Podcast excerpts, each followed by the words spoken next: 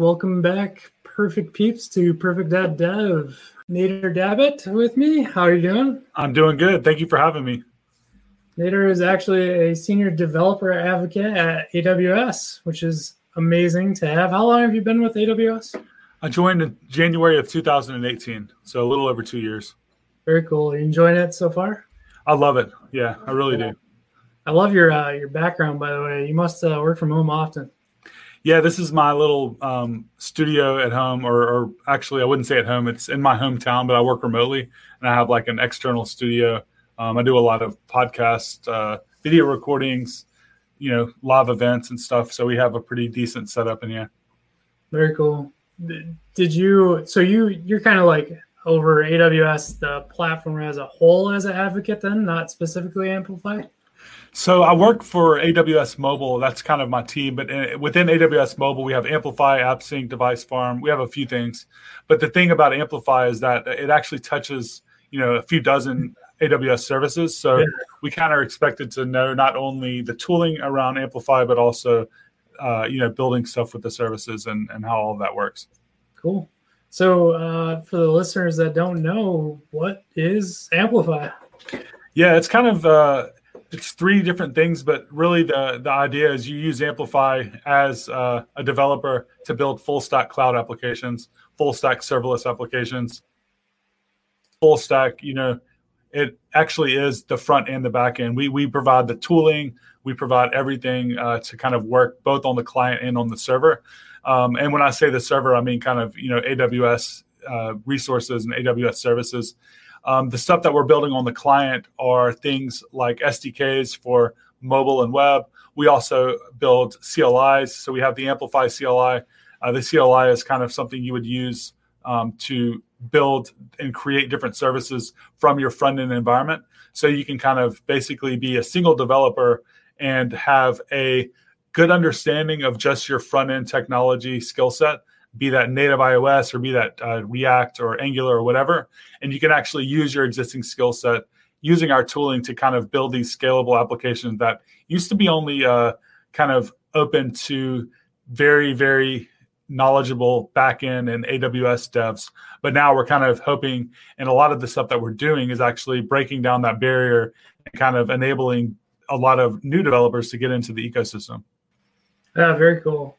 Sorry, my video kind of cut out. I had to switch to my MacBook. So um, that's that's really why I probably started into Amplify as well. Um, coming from a front end development um, kind of background myself, and so it's it's been interesting. The new company that I work for, um, we have a large uh, large project that we started, and they're definitely within the AWS platform, and so I started down the road um, of Amplify because it, it was so similar uh, somewhat to Firebase. And so it was kind of a good way to to get started into that that atmosphere, that that world of AWS. So it's been really it's been really cool. It was a good launching point to start learning about all the other pieces to Amplify, which I think would help people out. Um, I was I was a little more surprised uh, or a lot surprised by how much like cloud formation and like s3 and dynamo and like all those things you had to start to like kind of learn as you got into the product but it, has been fun. It's been a good experience. Um, what do you like most about amplify yourself? So i mean the thing that i've kind of focused on with uh with respects to a lot of my career and the progression of my career has been taking advantage of like really powerful abstractions um, really focusing on developer velocity and being able to build stuff quickly. And that kind of brought me from early days when I was just writing JavaScript to then adopting stuff like jQuery mobile. And then I got into mobile development, but I didn't want to build, you know, iOS and Android. I also wasn't an Android or iOS developer. So I started playing around with stuff like Ionic and then React Native came around. I, I started getting really into that. And um, when you start becoming good at those abstractions, you start seeing the tremendous value and payoff there. And then other people start recognizing that when you start demonstrating that to other people. So with react native you could kind of write a single code base. And if you wrote the app properly you could actually not see really any performance difference between a native ios or a native android app. So when you um, kind of are able to to show that, and then you look at the costs associated with traditional native development. Um, I was able to build a pretty robust and successful consulting business just around training other companies, even massive companies that had uh, you know all the money in the world to throw at these problems. The combination of reduced costs, improved developer velocity, and efficiency, just in general, is a really great selling point. So, like fo- focusing on that type of stuff, I'm always looking out for what what's in my opinion like that next big thing or the wave that I could ride. And when I saw Amplify, um, I, I kind of I've always been really interested in cloud computing, but the barrier to entry has been has been really high. And for me, when I start looking into AWS, it's uh, intimidating because just to learn one thing, you might spend weeks or months just getting good enough in it to actually use it. But in, in reality, you can't just use one thing. You actually have to put a few of these pieces together to make it all work. So when I saw the uh, the people and the vision behind Amplify and what they had already built, I was just sold automatically because it it is the answer to that problem of like how can a just normal or like beginner even front end developer someone that doesn't know anything about back end how can they uh, use their their skill set and actually build the next like netflix or something that will scale to that to that you know um, to where that is. But uh, be able to kind of like you know not have to invest 10 years learning how all that stuff works. And that's kind of like what we're what our goal is. And and that's kind of what we've seen some companies actually do even which is really really cool. But yeah i think the selling point for me while i joined the team is kind of the vision and, and where we're headed yeah that's that's great points especially on the react native i, I think uh, even like netflix until a couple years ago we're doing react native instead of uh, writing kind of the true native if you will um, not abstracted layer so it's definitely fantastic um, great points on on the AWS piece. Like scaling out is fantastic once you're in there because you're basically just running on top of AWS um, as a whole, anyway. So it's pretty cool. Um, so one of the one of the other questions that we had for you, we are kind of hot on the uh, the AppSync side of the world, and for those who don't know AWS products, AppSync is actually a, a GraphQL based uh, uh, I guess API infrastructure, if that's the right way to say it. Um, yeah. And then AWS has another product called API Management, was which is strictly like REST based, not with that GraphQL piece on it. Um, would you say most people in Amplify are kind of headed towards AppSync at this point, or where's that where's that kind of lay at? Yeah, definitely. Most people that are using Amplify are, are leveraging AppSync in some way. I think the cool thing about it is that you don't have to buy in completely to any of these things. You know, you can kind of uh, be building your application and have your GraphQL API, but you could also have a couple of REST APIs if you would like to. I think you know what if you are like a hardcore GraphQL enthusiast, you would say put everything behind my GraphQL schema, and even if I have HTTP endpoints, we're going to map those to some GraphQL resolver. But not everyone wants to do that. And I don't think there's anything wrong with not doing that. In fact, we see companies in production not doing that. So if, if people are building businesses and companies that are making money and scaling, doing something, then obviously um, that it's working for them. And uh, so, like, I, yeah, I don't think there's any reason to kind of have to buy into to any one thing. But like with AppSync, I think that uh, for sure a lot of people, almost all the people using Amplify, if they have a data layer or using AppSync in some way, I think the advantage that it brings is that it kind of combines everything together between DynamoDB and an API endpoint, uh, along with authorization and authentication, and that putting all those things together are, are not that easy for for someone just getting started. Yeah. Um, and then and then you just out of the box you get all of the stuff that that GraphQL gives you anyway and that's just kind of like extra, you know, without having to do any extra work. So you get, you know, the uh, t- the strong typing within your schema, and then you can kind of look at your schema and know exactly what's going on in your application. You also have all of the different uh, access patterns that you can interact with from all of your front end applications without having to rewrite uh, new backend APIs for each device or, or, or, whenever you need a new endpoint. You don't actually have to write that; it's just there if you're using GraphQL. Yeah. So Yeah, I mean, um, definitely AppSync is becoming you know more and more popular, and as we build better better abstractions on top of it, I think it's going to become even more popular. Uh, to me, the biggest uh, the biggest barrier to entry, and to me, the worst developer experience part of AppSync is the resolver layer. And yeah. when you have to write a custom resolver, you have to write uh, in this language called velocity templating language or VTL. Now, yeah. a lot of that VTL, yeah, you've probably you've probably run into that. A lot yeah. of the VTL is actually like created for you. You don't have to do it at all. But let's say you do need some custom business logic. The first time you jump in and start looking at VTL, it's very scary. Even though it's manageable, you can do anything in it. It's just essentially a programming uh, language that you could kind of do all of the things that you could do.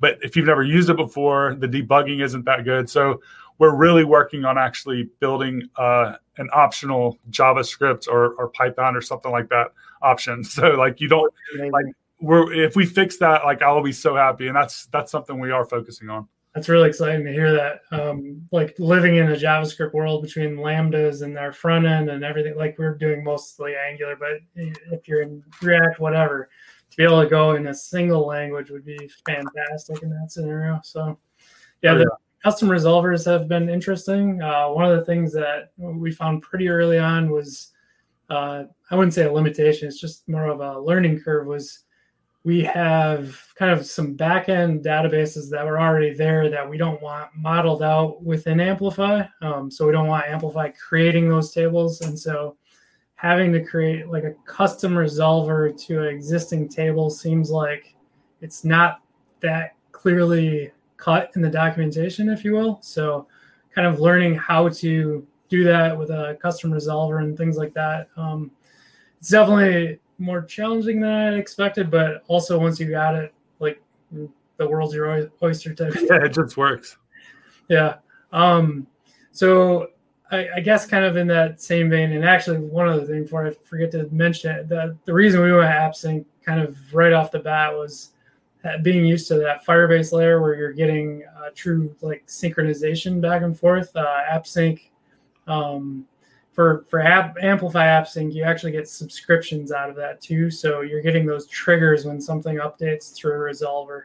Um, that is one other piece to, to keep in mind, folks. If you are diving into that world, it has to be through a resolver that you actually get that subscription trigger.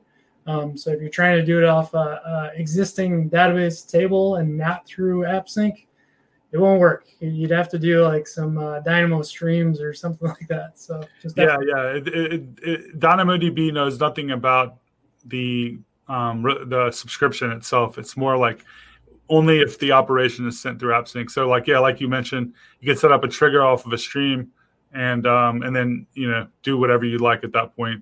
And then there's also um, the idea of of a uh, sending a subscription um, trigger or triggering a mutation that doesn't have any actual changes in your backend layer just to trigger the subscription. So you could like create a mutation and actually hit no data source yeah. and all that does is just triggers that subscription. So a lot of people do do opt for that in those uh, situations. Yeah, that's what we were actually just heading there, and uh, I might ask you afterwards a little more in depth. But uh, the, the piece about like having a lambda lambda just kind of taking requests and seems a little heavy handed just to trigger that no data uh, land or no data um, data source in that resolver. So I might pick your brain afterwards. Okay, sure.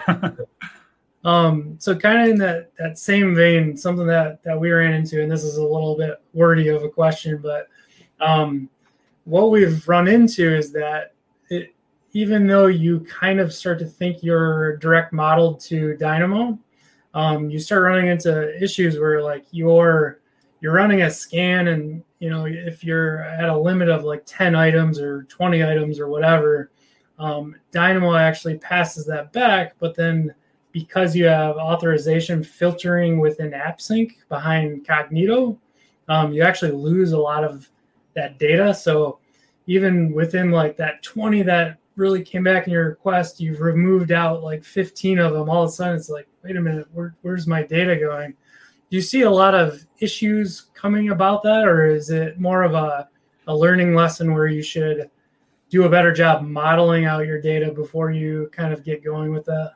Yeah, it's definitely um, not intuitive when you're first coming into it and when you run into that. So we're doing a couple things to to mitigate that. Uh, first of all, we're in, we're increasing the uh, the initial limit from 10 to something like either 100 or 1000 and actually there's a conversation already going on with a with an initial pull request to kind of make that update um, and therefore you know when you're just starting off, you're probably not going to go over a thousand items when you're testing it out. Um, but you know that is only part of the problem. You're still scanning your entire database just for filtering out maybe a dozen or so items. I can, um, I can having the, the ten in there because we hit the realization like sooner that we were going to have. Yeah, that's, that's a good point. I don't know. I mean, well, well, we're doing another thing like uh, around our documentation um, where we're going to provide, you know, another like first class use case around around this and what it's going to be and, and what what I like to do anyway on every single database that I create through um, AppSync um, and with Amplify, and it's something we don't really talk about enough in the docs, but it's something we're going to probably do. So if you're working with DynamoDB in general, it's it's usually like uh, known as like a good practice to have a consistent type field uh, or s- something that's consistent across every item in your database that you can then use that as a, a partition key.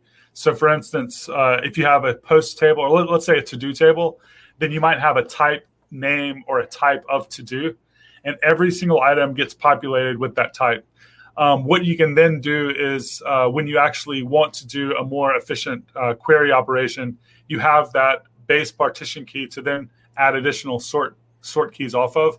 So then you could say, okay, um, instead of doing that filter you know after the scan instead let's just do a real a real uh, query and we'll have that partition key to start with and then we can uh, do a sort key off of any other um, column in the entire database yeah. and that way it's it's already ready to go and it's really easy to start adding additional data access patterns yeah i think we finally just this morning actually came to the realization we were we're probably modeling things out too much like a MySQL type of database where columns and, and rows and things mattered so much. And um, we kind of started running into that same issue. So we, we took and did one single column for a category, which there you go. essentially started to become our old table names. And now we have this massive single table, or at least two tables probably we'll end up with. Um, and then we have global secondary indexes that do like all of the things that we need to do at this point. So that that's a huge like learning curve, and I think it would be useful. Maybe I'll even throw a lesson up, or we could do something where we can get it onto uh, Amplify's website to just talk through that data modeling piece. I think it's it's probably more so belongs in the DynamoDB world to get through, but as a front end developer where you don't have probably that expertise um, on the back end database side of things, it's mm-hmm. really important to start to explain like this is still essentially I, I, don't know if you call it object type database or a NoSQL database. Yeah. stop thinking about it in the, this column row type of setup. Right, right. I mean, I think that um, there when you when you start get digging into DynamoDB, at least for me at first, like a year or two ago, I think the the material that the community is creating now is actually getting better. But when I first started looking at it, it was very, very confusing for me. And I think a lot of it had to do with, um, I'm not going to say it's not good documentation, but I think it's documentation geared towards people that already kind of understand that space a little bit. I but, agree. You know, so like, but when you actually break down exactly, you know, if you can explain it in a way that actually is easier for people like me, you know, coming into this new to understand, the actual idea of how to create a key and then query on that isn't that complex. Right. But I think the way that they they talk about it was very confusing to me. So I think there's a lot of opportunity there also just to kind of re-explain the things that are already available, but in an easier to digest way. I feel like there there's a good opportunity there for like some beginner, um, like coming from front end development to like understanding Dynamo because we went back now, which has been two, three months since we've been on this project, and um, we look at the docs and it's like, oh yeah, it's all in here. But when we first read it, like trying to understand like the primary key, sorted key, you're only allowed this, and it's like, oh, like we're we're used to dealing with like Firestore, like just throw it all in and then make an index later. Don't worry about it. Right, right, right. And what you mentioned something interesting earlier though that you were basically saying you have a column that you're you're basically doing what you would have done in the past. I give it a table name. Um, and and there's some stuff that I've been working on around um, ideas around uh, a new API for DynamoDB for front end developers. That's something like Firebase, but without GraphQL. And uh, the idea was use a single table and have a collection name uh, yeah. partition key, and then you can just like query on that collection name and then add additional indexes on it. And that yeah. way you can like just dump everything into that column. That's, um, exactly it.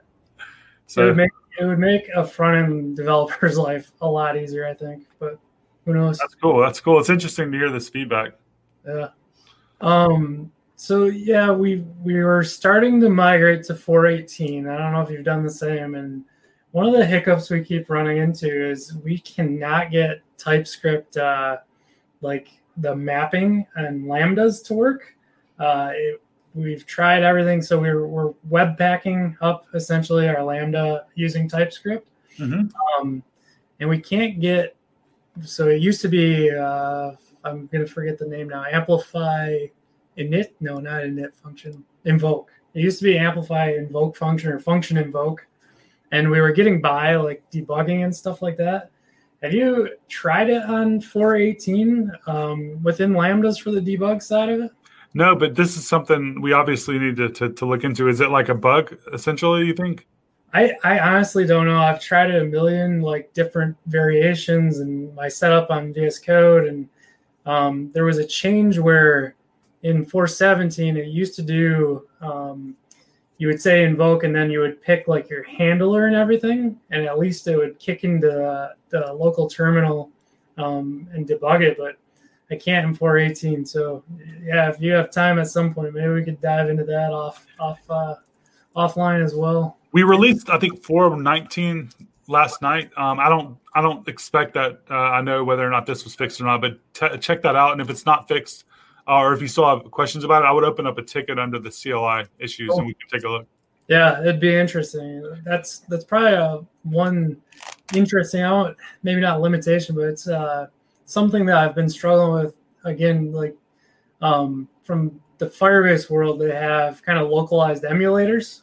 I don't know if you guys usually use like the SAM tool for that emulation, or how you're usually getting through that. For the local mocking. Uh, yeah, for local mocking of lambdas. I'm actually not sure what they're using under the hood. Okay. Yeah, I'd be curious, like how a, a normal, like normal, whatever whatever that means, how uh, front end developers are kind of testing and debugging their lambdas that they're triggering through Amplify. Um, that's something that we've we've had a decent struggle with. Uh, so a lot of times it's crazy console logging out in uh, Amplify itself or out in uh, AWS once it's deployed and just trying to pick through the code at that hmm. point. Yeah. So, yeah, that's, that's, that's always honestly been the thing with uh, with serverless functions to me is the uh, the testing and, and, and, stuff like that. Yeah, cool. Yeah, especially in the in like when you deploy a new update, you know, it just takes uh, a while for the for the change to be up updated. It's not instant like local, and and yeah, that's that's something that you know has always been a pain point. We've improved it, but it still has a lot of a lot of work to go. I think. Yeah, yeah, it'd, it'd just be neat to be able to emulate that more locally, I guess. So I'll keep picking around and see what I can find. Um, so images are kind of always in the forefront of front end development. We always have to manage it somehow. Um, I know I use a lot of Cloudinary um, type of tools and stuff like that is CloudFront still kind of the best solution in the AWS? And is there um, a good methodology with the, I think it's called Media Convert, um, for getting different size images as well? Yeah. So first of all, yeah, we you mentioned Cloudinary, right?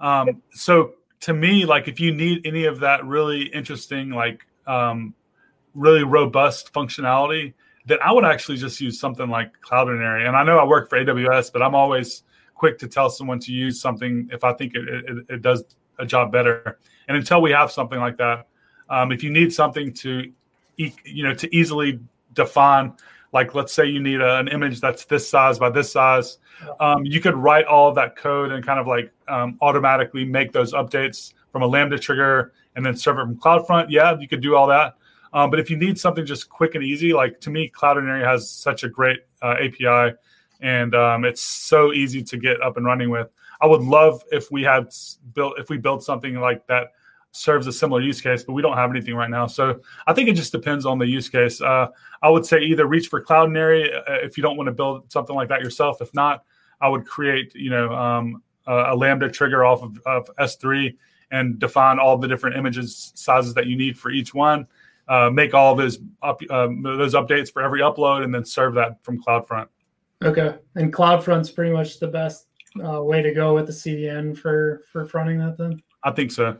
We did have a kind of an interesting question that came up around pricing on CloudFront. It, the only thing I could find um, as far as like limiting CloudFront access is to set, or I think you can request like a pricing tier. So it only prices for North America and Europe was an option. Is that like there's basically no way to say CloudFront at the at the edge, don't serve it in China type of thing? You know, I'm not an expert in CloudFront, and I don't know the answer to that question, to be honest. So I would have to look into it. cool. Um, so something that keeps coming up, the rest of the product team that we work with actually uses Terraform um, to keep everything kind of in sync for the infrastructure side of things. Jumping off into Amplify um, and for for those who don't know, um, cloud formation is basically what's running underneath of, if that's the right word, amplify. So anytime you're creating APIs or creating databases and things like that, your stacks are getting generated within cloud formation um, to create that tooling. Do you find that the benefits to all the like front end pieces um, that connect you or the the mobile, however you want to say it, um, for Amplify, it's worthy enough to keep that separated, or do you find teams kind of uh, do a, like a little bit of half and half, where like if you have deep infrastructure stuff, leave that in a separate project, use Terraform or Cloud Cloud Formation or serverless framework directly, and then for your front end stuff, if you have certain tables or things, serve that on this side. Is that yeah, that's a really good question, and that comes up a lot. And and I think that um, it's worth stepping back and like looking at the two types of developers or customers that use Amplify. One is the developer that only uses the client SDKs, and they then are deploying their AWS infrastructure on Terraform or serverless framework, or they've written some stuff in the console or even CloudFormation or whatever. Um, and they're only worried about interacting with the APIs, and they think that Amplify offers the best, you know, easy, easiest user experience and ways to kind of call, you know, their Lambda, I'm sorry, their uh, API gateway or AppSync endpoints and all that stuff, S3. So there's that developer. And then there's the developer that buys into like the full end to end solution, the CLI, which creates CloudFormation, which is in a similar space as like serverless framework and all these other things. So, like, let's say that you're not one of these front end, uh, one of these developers that already has their infrastructure deployed, and you're kind of investigating the different options between serverless framework and Terraform and, and Amplify CLI. I think that uh, you know the Amplify CLI was actually just released in 2018, I believe, mid 2018. So it's less than two years old. Um, when you look at something like Terraform, released in 2014, serverless framework, I don't remember when that, that was released. Mm-hmm. Um, the the feature parity just isn't there yet with Amplify CLI. So um, we don't support everything that um, serverless framework does. We don't support all the stuff that CloudFormation does. Um, you can uh, do an you can escape out of Amplify with CloudFormation though, so you can write your own CloudFormation for anything that we don't support yet. But it's not like a first class citizen. Yeah. So like I, I typically would recommend like look at the feature set that we provide and look at the trade-offs between developer velocity versus uh, like whatever else you're going to get out of some other tool and then just make that decision so a lot of times people will start with amplify and then they'll get to a point where they realize it's slowing them down because if they need to add a lot of custom stuff, it starts becoming not as uh, as easy as they would have liked. Then they kind of eject, but at that point, their application is already been proven to work and they're happy with where it is and they can now okay like we've used amplify for that dx and that developer velocity. Now we want to take it to the next level so we're going to eject and, continue uh, writing additional features. Um, some people stick with amplify and, and like they they are able to do everything they want and they they stick with it. Um, other people evaluate everything and they decide to start with serverless framework or, or whatever and then only use the front end uh, client sdks so I think it just depends. And and we're, you know, our end goal is to make it to where you never have to ever leave Amplify CLI ecosystem. We want to yeah. write all that CloudFormation and do everything from the CLI and then let, you know, of course, let you customize it. Um, but I think we still have some ways to go before we're there. Yeah, no, that's a very honest answer, and it's a good answer too, because uh, I think every piece of that we've kind of hidden. Like we have days where we're like, maybe we should jump out but it's like oh, it provides all these things that are really nice for our developer experience. Maybe we should stay in. And so we're constantly always evaluating and just it, it would be nice to have like a model where we could fully eject i guess from from amplify easily to to get to it. But um I, i've kind of like sat there and went pros and cons through the whole list to look at what it would take um, I don't think it would be that bad, honestly, to to get through it. It just the niceties when we have to change a, a model and it updates our API and boom, we're done. It, it always outweighs kind of the the other factors, and it still provides um, infrastructure as code realistically because you have the CloudFormation piece um, kind of baked into it for what we need. So we're we're kind of covered there. That's always been like you have to be infrastructure as code is is number one you know, first class citizen type of setup. Um, and once we explain, like we still are doing that, our our infrastructure folks, you know, they calm down a little bit and they're they're a little happier about it. So it's kind of cool to to hear you have customers in all different methodologies using that. And 100%, I'd agree. Like with that that DX side of things, it's great. And like one of the things that I'm always hammering on, and a lot of other people on my team, thankfully, also believe believe in this like a lot is uh, providing the most you know easy to use and really fully like supported escape hatches. And we want to like have those escape hatches for the things that we don't support and we also want to make those easy to use. So right now like we're we're currently working on some uh, modifications and and new things that we're building into amplify cli to make that even better than it, than it already is and make it easier so like it's something we're completely, you know, aware of and focusing on. So so I was gonna ask um, kind of what is what is next for Amplify? We have we have the video plugin coming out. Um, I was trying to bring it up here. Let's see if I can throw it on the screen. This is weird having my camera dying me. I don't like it. Okay. So, for folks who haven't seen, here's the uh, AWS Amplify window. That is ginormous. I got a new widescreen. This thing. That's nice. That's cool. Um, so this is this is the main page that you can get to, and then the new docs are out there. Um, I think they'll show up. Maybe.